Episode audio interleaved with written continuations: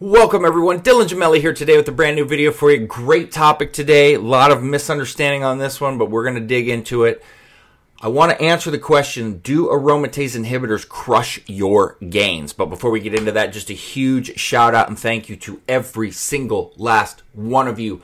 I appreciate you so much. I can't even put it into words. The likes, the support, the subs. Thank you so much to everybody for your loyalty. If you haven't yet, please share, subscribe, like it goes a million miles to help rebuild the channel, and I just truly cannot thank you enough. So please, please, please, if you can, help me out in those areas.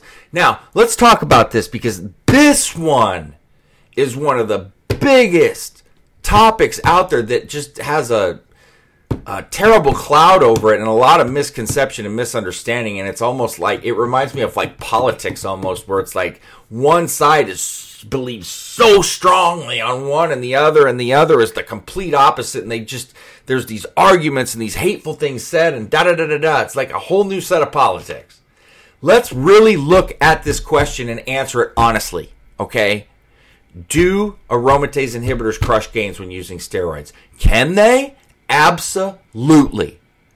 Do they? If they are used properly? Absolutely not. Do people have this happen a lot? Absolutely. Why do people have this happen a lot? Because they misuse it. Let's start at the top. What's the number one problem before we even get going with the cycle? People not doing pre cycle blood work.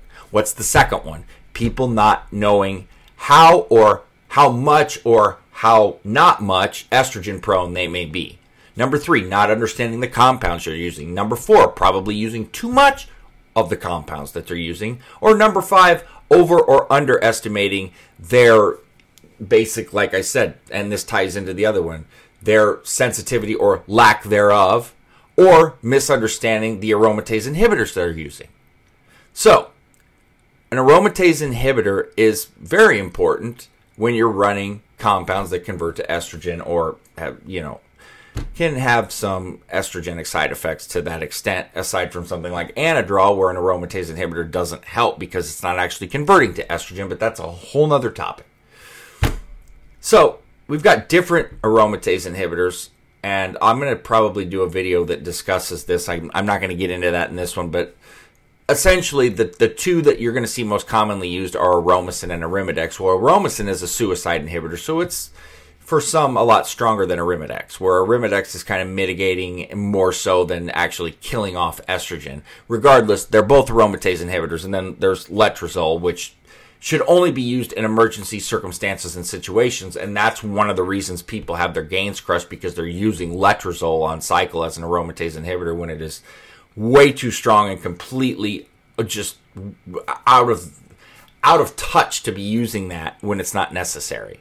So, like I said, the first issue is not understanding if you are estrogen prone or not. So, for instance, me, I know I'm extremely estrogen prone. I know my body. I know that you've got to get blood work uh, pre cycle and then you've got to get it mid cycle so that you have your baseline and then you can see, for instance, let's say that I'm running testosterone and D-bol, which we know both convert to estrogen. D-bol at an extremely high rate. You're going to really know running these two together if you're like extremely extremely estrogen prone mildly or pretty good amount you're i don't care who you are 98 to 99% of the people even with an aromatase inhibitor are going to notice some you know, water retention and an increase in, in estrogen levels with something like D-bol unless they're running a very, very, very, very moderate dose. But like, let's say you're running a general dose of aromasin, 12.5 milligrams every other day. And let's say moderate doses of test, 300 to 350, and like 30 milligrams of D-bol you're probably going to have a pretty good rate of estrogen conversion there for most, not everybody, but most. But some people that would destroy me. I'm extremely estrogen prone. I would be, I'd have to take aromasin every single day, and it would take me a while to get that dialed in and understand it and learn it. So there are chances. Most of the time, people are going to probably run too little of their AI, but sometimes people will find that they're and I have a couple people that are extremely experienced users that literally you would despise because they can run like 750 milligrams of tests and never have one increase in estrogen. Now, these people are few and far between, but they're out there because we're all different.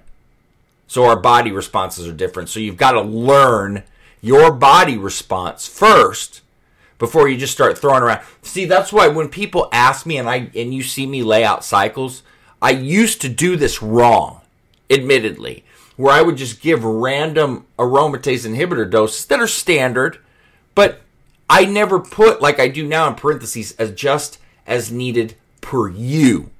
And then I'll explain why, right? So I'll give you a standard dose, but I'm not saying that that's the end all be all because this is all trial and error. And and you know what? I can sit here and every guru and, and person of high knowledge, even guys that I respect to the end of the earth, we can all sit here and act like we know everything. And we may know all the sciences and what should and shouldn't be, but that does not apply to everybody. Every single person is different. So we might hit 70 to 80%, which is pretty damn good, but there's always going to be 20, 30% of the people that are anomalies, have different responses, minimum. Minimum. So this is not foolproof. Understand that.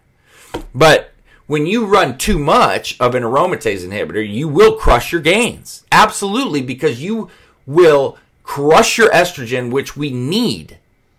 So, yeah, they can absolutely crush gains. And then if you use too little, and you start getting high estrogen, that's going to be a whole nother issue. So that I guess could crush your gains too. So they could cause that by you, but that's more so on you by not using enough.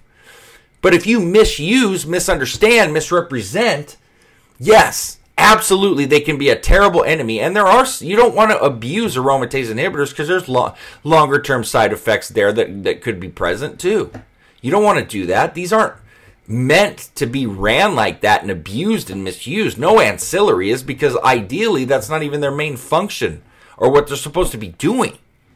So you don't want to misuse these. You don't want to use them if you absolutely don't have to, but you should always have them on hand at the minimum so that if you do have a problem or something, um, let's say you've got overdosed or underdosed gear or bad quality this or that, you should always have something on hand. And you don't know if your body's going to have some out of the ordinary messed up response that you should never have. I can't predict that. You should always be prepared and have these things on hand, but understand that if you misuse these, don't understand them, abuse overuse or underuse, they will ruin your gains and could probably cause you other problems. But if they're used properly, they will protect you and serve a multitude of benefits. Like uh, Aromasin can increase IGF levels to a high extent as well. But these have to be used properly and understood. And that is the, the cause of the problem. That and the lack of knowledge and understanding that people don't really read about them or learn about them or know their profiles, their makeups, and learn the insides and outs of them. You got to do things like that. You have to. Education's everything in this field. and it is in life. I mean, in general, you, you either know shit or you don't. You know, it's best to be a well rounded individual, and when you do something, you try to learn everything about it. Otherwise, there's going to be holes there, there's going to be things you miss, whatever. So just keep that in mind. There's a right way and a wrong way to use this, just like anything else. And if you use it right, it can be a benefit. And if you misuse it, it can really hurt you. So there you go. That being said, stay tuned for plenty more to come. Dylan Gemelli signing off.